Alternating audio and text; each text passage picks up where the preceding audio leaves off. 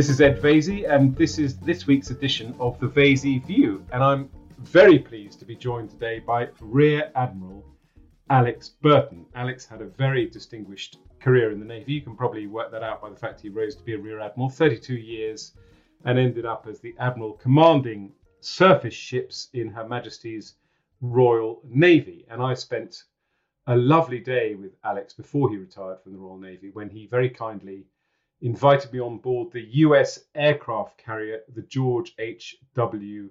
Bush, which at the time was visiting Portsmouth. And anyone like me who's a massive fan of Top Gun can imagine what it was like to spend a day on board that extraordinarily impressive ship. But since Alex has retired from the Royal Navy, he hasn't followed what I might unfairly predict as the career path of retired admirals and going into a big corporate defense job. He's actually gone to work for a startup. The startup is called Rebellion Defense. It's based in Washington, D.C. and in London, but it's no ordinary startup in the sense that on its board, it's got these slightly obscure figures like Eric Schmidt, the former chairman of Alphabet, and James Murdoch, because Rebellion Defense, I think, is at the forefront of potentially a whole new wave of startups that are looking at the defense industry, and particularly, obviously, at technology and software. So I wanted to explore in my chat with Alex the whole way that defense is changing. And we sort of, as laymen, me as a layman, know what that means in terms of cyber warfare and space warfare, moving away from the traditional way of fighting wars. But there's a lot more to it uh, than that. And I can't think of anyone better to discuss it with than Alex. So welcome, Alex.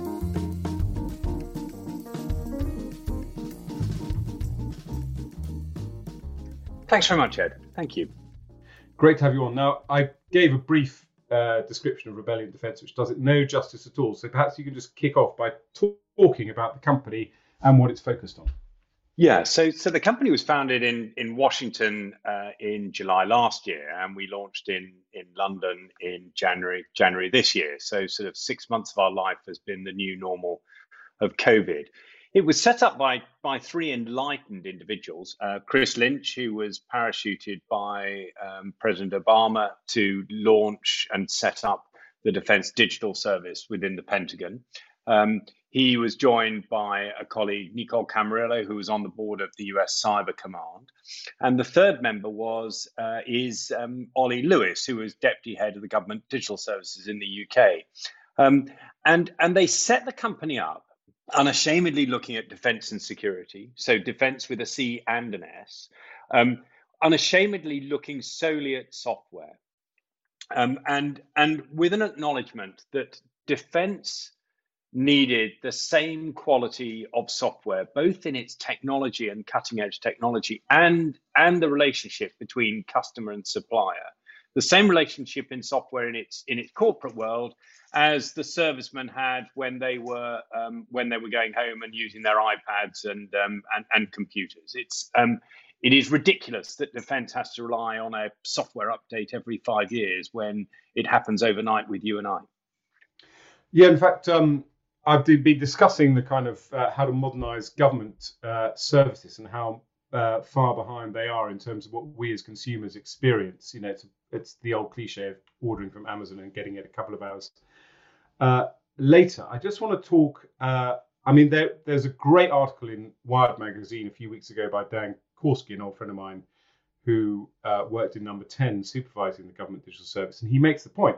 May or may not be true, but it's a great dinner party line that the latest strike fighter, the F-35, has a computer that can make 400 million calculations a second.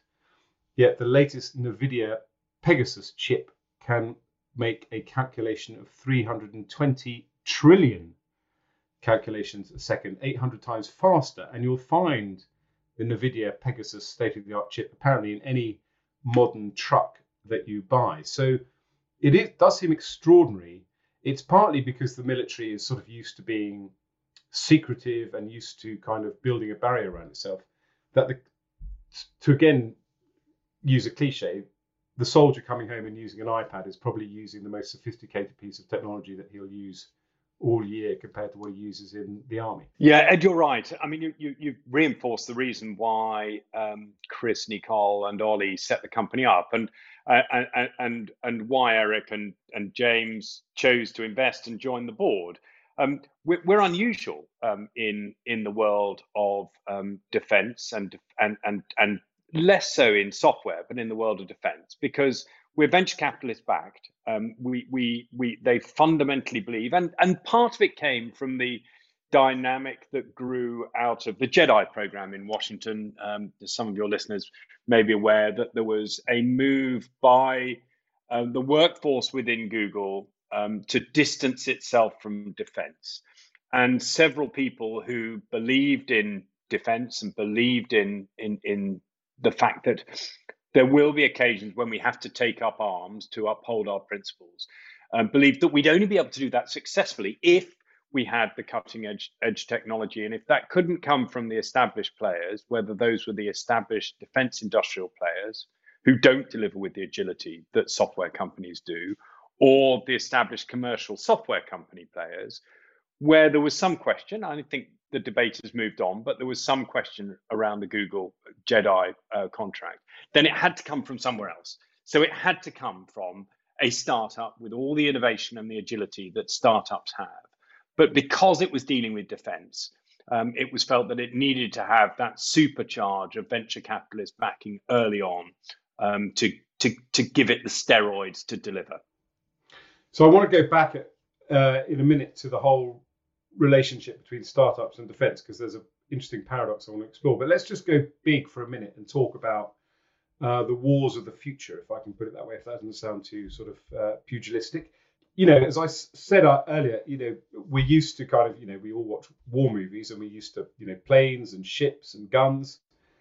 But actually, the war of the future, to a certain extent, is already being fought. It's about taking down your critical national infrastructure. It's about distorting public opinion on social uh, media. It's about cutting, uh, grabbing hold of your data, or even cutting you off from your data. You know, what is the war of the future going to look like? Because it's less likely to look like one where you know ships appear on the horizon and we're off. You're right. You're right. It's all about. It's going to be about data. It's going to be about owning the data, just like it has been over the last 10, 15 years in the commercial world.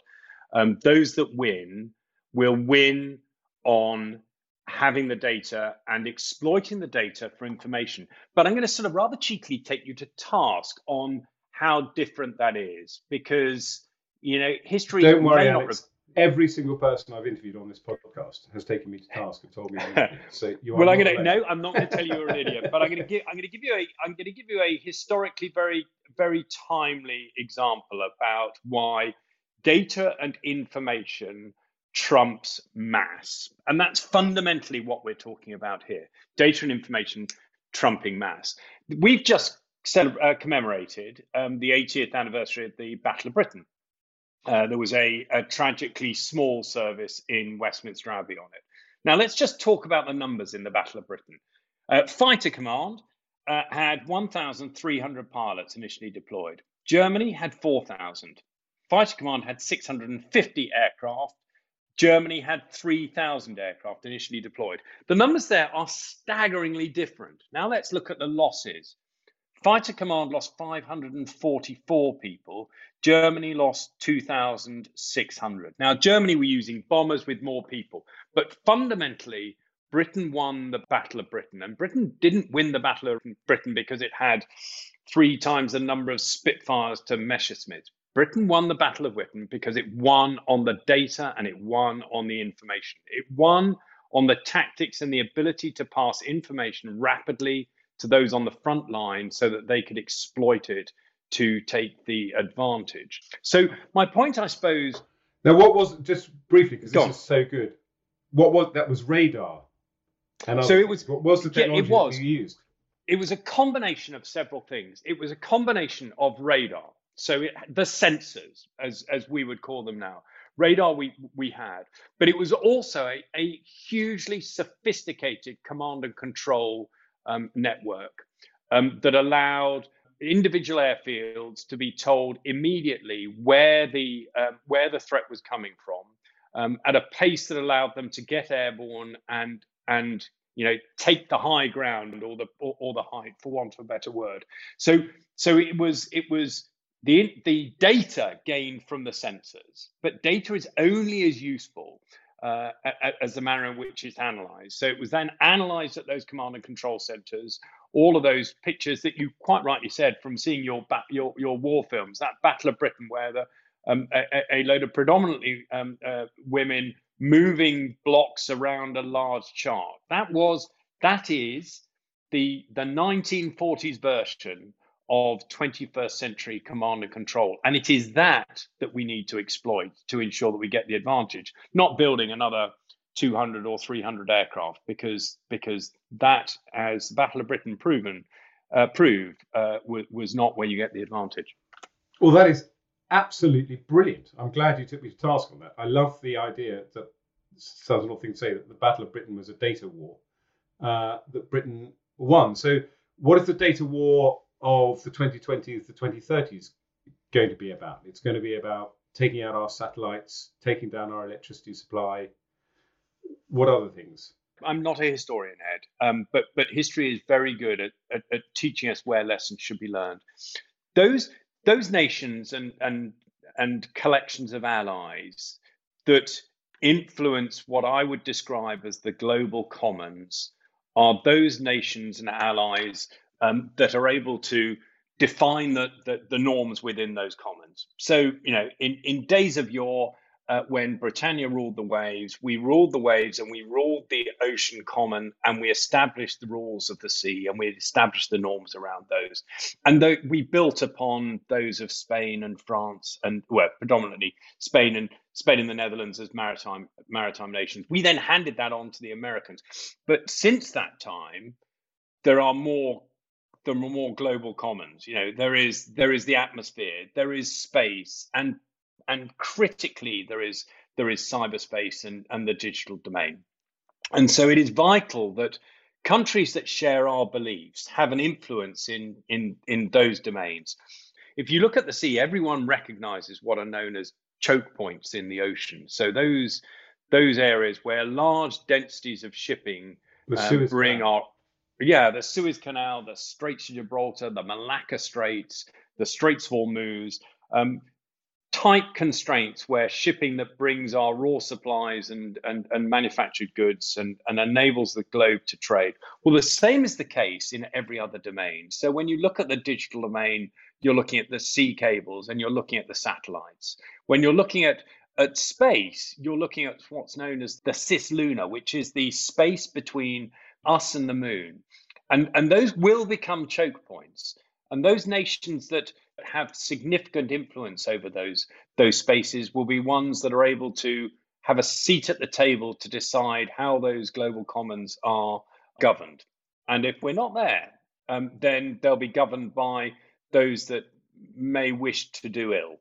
And, and that is the competition around um, the the digital space and and space is occurring right now, largely outside the sight of the general public. We're in the middle of a defence review at the moment in the UK, and I think it's the third defence review we've had in a decade. And if you were in charge of that defence review, if you were a dictator for a day and your word was law, what would you be spending our money on? Would you be buying more ships and jet fighters, or would you be investing in geeks in t-shirts in front of their computers? Uh, that's a that's a great leading question, Ed. Um, to, to someone who now works in a software company that is unashamedly disinterested um, in uh, building building hardware, let alone you know ma- manufacturing ships and tanks. I mean, the answer the answer for me, were, I were I dictator for the day, and there would be many people that would consider that a really bad idea. and were I dictator for the day, then I would invest very, very heavily um, in the data and analyzing that data and securing that data to provide credible information in a timely manner to the warfighters on the front line. And I suppose it comes back to my point uh, and, and, reflection on on the Battle of Britain. You know, the UK would not, the, Britain would not have won the Battle of Britain if it if it had had fifty percent more fighter jets. Uh, but it did win the Battle of Britain because it had that ability to look at its sensors, analyze its sensors, rapidly get that data out to the warfighter so that they could stop the, the German bombers wreaking havoc on the on the airfields across the southeast of England. So so if you look at history for lessons in the future, you say don't bother investing in 50% more. And we know that it wouldn't be a 50% increase in hardware. So let's say 10% increase in hardware. We know that an increase of 10% in the hardware in the Battle of Britain wouldn't have wouldn't have won if it had been at the expense of data.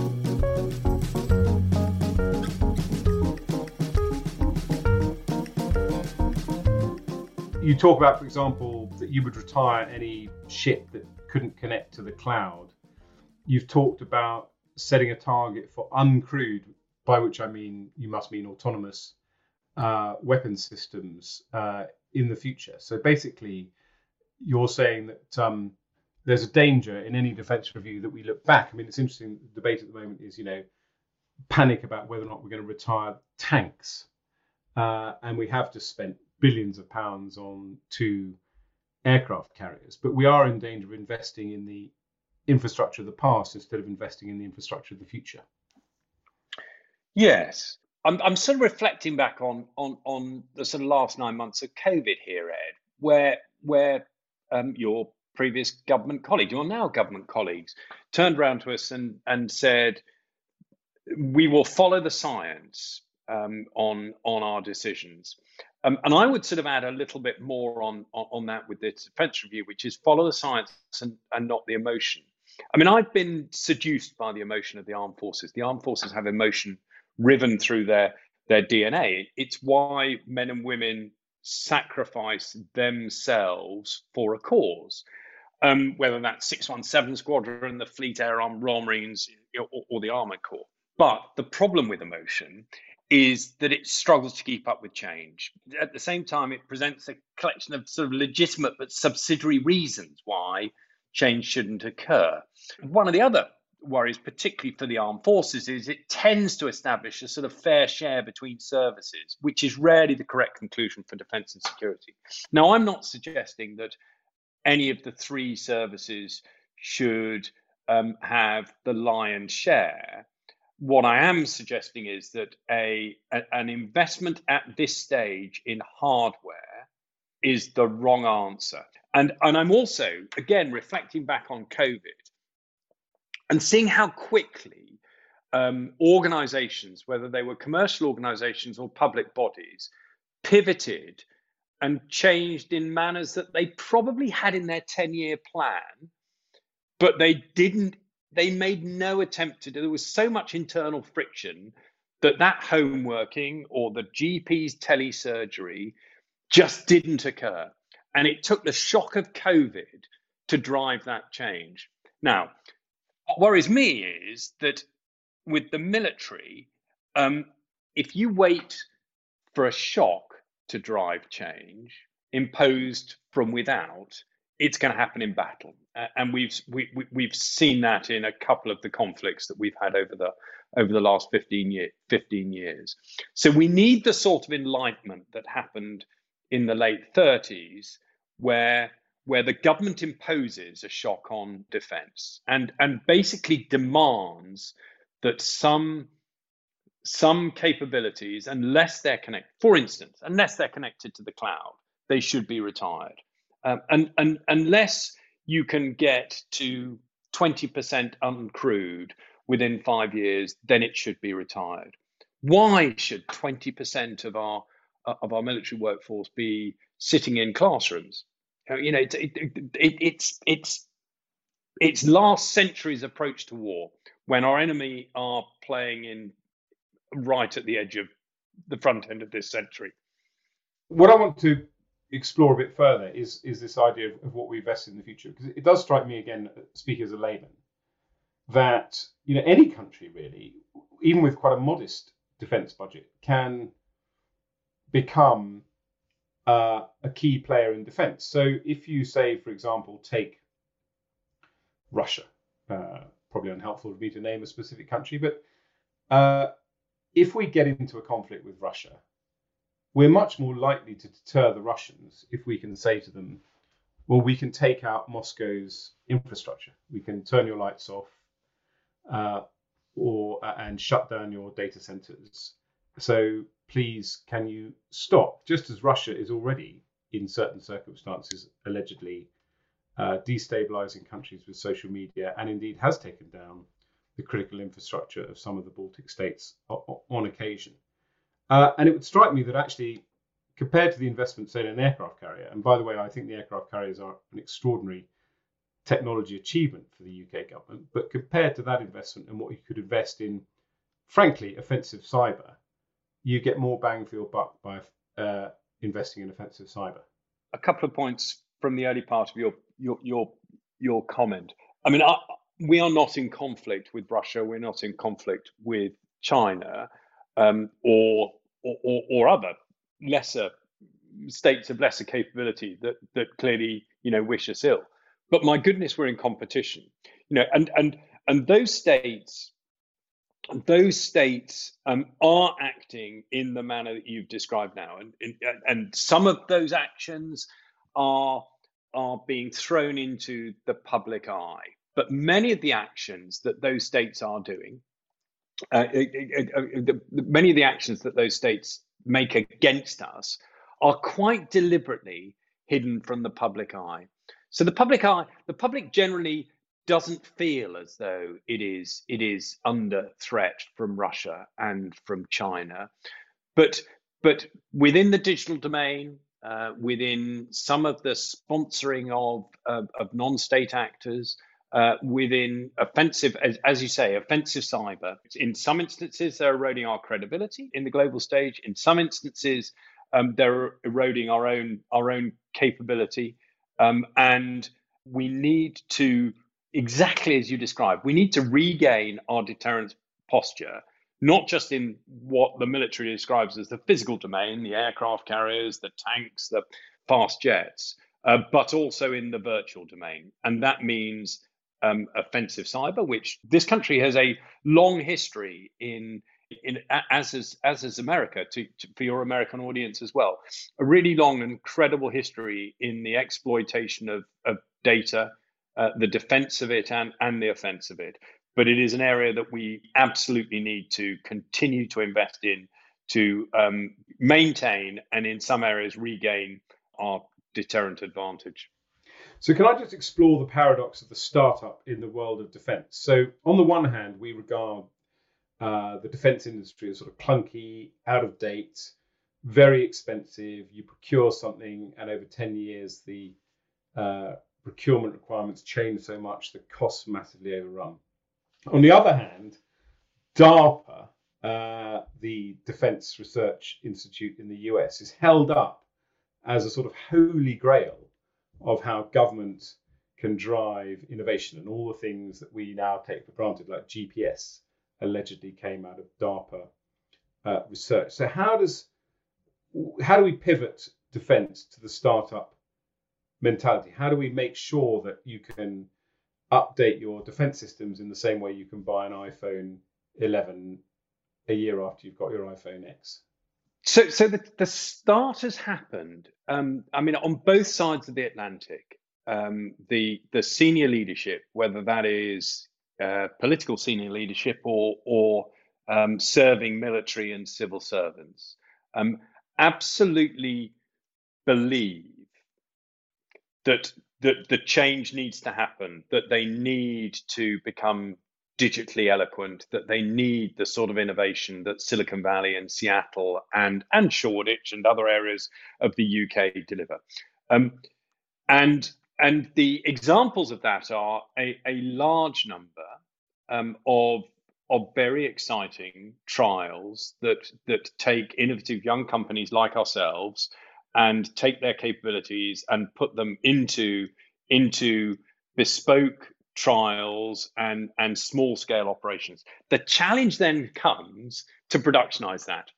Um, what's known in in defense as that valley of death between um, being able to make the relatively low one-off commitment for a trial, but then being challenged to culturally move to a, a production model of something that has an element of risk.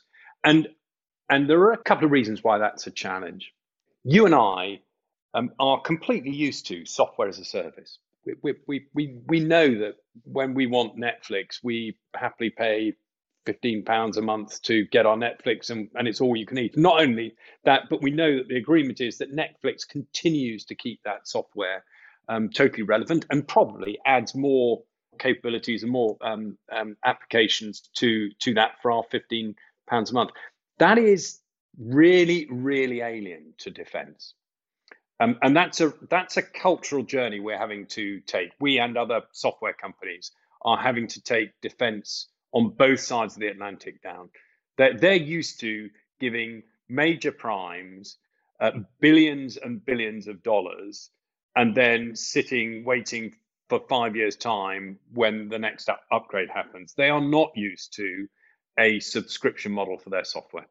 Just in terms of uh, you know defense as a service and subscriptions, um, you know I think one good thing that the uh, Ministry of Defence has done is the, are these Percy Hobart fellowships where they take uh, relatively young people in the military and drop them into a startup. And I think Rebellion has indeed had one of these uh, fellows in into Rebellion. What scales fell from their eyes, as it were, in terms of being able to work in your away from the military classroom, away from a big steel ship? What kind of um, change of thinking do you think that kind of process is going to bring about? Um, well, I can sort of speak from personal experience because it happened happened to me at a far grayer and older age than, yeah, exactly. than them. Because you know, I did 31 years. The the, the um, we had a flying observer from the Fleet Air Arm uh, join us for three months. I mean, you'd need to ask him whether he enjoyed it, but I got a sufficiently honest answer from him and talking to some of the other people on the fellowship that that they found it absolutely fascinating. They found it really useful. They found it, as you rightly say, an element of a culture shock. Uh, I think that um, the sort of commentary I got back was, my goodness, at times it appears quite anarchic. It's really, it's really fast. Chaos is the wrong word, but it, but it's fast moving. Um, it's swift decision making, um, and and there's risk taking. Now, I don't think I don't think some of those phrases are too alien for um, for, for defence. No, exactly. Um, it happens on the battlefield in theory. All those because it happens exactly because it does happen on the battlefield. But the challenge comes when defence moves from the battlefield where they're prepared to act with speed, agility, and take risk into the acquisition area um, where they tend, and I remember this from my own personal experience, they tend to forensically a- a- analyze the risk of doing something um, which without analyzing fully the risk of the status quo. So they you tend to all answers tend to favor the status quo, whether that is the status quo in, in capability or status quo in an acquisition um, uh, uh, process or the status quo in um, in a program. It doesn't worry me. I think it's a it's a fantastic start for the services. Um, but it needs to go much further. If we really, really want um, our services to gain an element of, of, of that disruption, that innovation, and and I mean, don't get me wrong, we don't want too much of it. We, we don't want too much of it. Um, but if we want them to gain uh, an element of it, an eloquence in digital development, um, then it needs to start when they walk through the gates of Dartmouth, Sandhurst, and Cranwell and it needs to form you know as as much of their understanding as re- battlefield tours and um, and defense writing and you know those la- those previous languages. Alex, just to end up this podcast, I just want to ask you. I think the final kind of dilemma for defense, given the whole thesis of this podcast, is about how uh, defense should pivot towards the industries and technology of the future is uh, could you win the Falklands War with the military that you envisage? Because at the end of the day, a war is finally won if it is a war, often by, as it were, that phrase boots on the ground. You can't ultimately win a, a traditional war, and traditional wars I think will still happen in terms of the acquisition of territory by force without boots on the ground. So the trouble with any defence industry and defence budget is you have to sort of cater for so many different ways of fighting. So uh, it, that's a that's a massive. I mean, it's a massive question with the. Trite, yeah, let's spend the, next tri- hour answering. With a massive question with the trite with a trite subtext because I just the Falklands one. You know, we, we we could talk for two hours on you know whether the Argentinians would invade the Falklands and and then if they did, whether we'd be able to get them back. You know, etc. To some extent, um, the reason that they are not is because of broader politics and also the deterrence posture that we've got down there. Um, and the overwhelming capability we have against Argentina, but with, but you know, we are not shaping a defence posture around around the Falklands, however much some some you know may, may, want to use it as a, as a metaphor. Great power competition did not go has not gone away over the last 20 years we've just been distracted by other things. And and you know that's no criticism of those people that looked at afghanistan and looked at iraq and looked at um, al qaeda and, and then and then isis. But we were distracted by them. In during that time during that time russia and china have built um, some pretty extraordinary capabilities beyond the physical. And we if we are to maintain some form of deterrence alongside our allies then we need to develop those capabilities as well. We have we have got two fantastic aircraft carriers with extraordinary uh, fifth generation jets. We've got you know new Ajax armored vehicles coming in for the um, for the army. We've got some fantastic hardware coming uh, coming along. That's got to be supported by software that is kept up to date overnight, you know, on a day by day basis, not every five years. Um, otherwise, otherwise we won't be able to deter because we won't be able to deliver retribution. Well, on that note, the delivery of retribution. Thank you very much, Alex. That was fascinating, a fascinating discussion. I do think, uh, without wishing to give away your intellectual property, a book on the Battle of Britain as a war on data uh, is long overdue. that is an absolutely fascinating insight, and I think it reads well into actually the battle we're currently fighting against COVID, but also as a reminder that in defence, what you see on the surface is not always what is happening on the ground. Thank you so much. Well, it's a pleasure, Ed. Um, th- thank you, and um, I look forward to seeing you soon.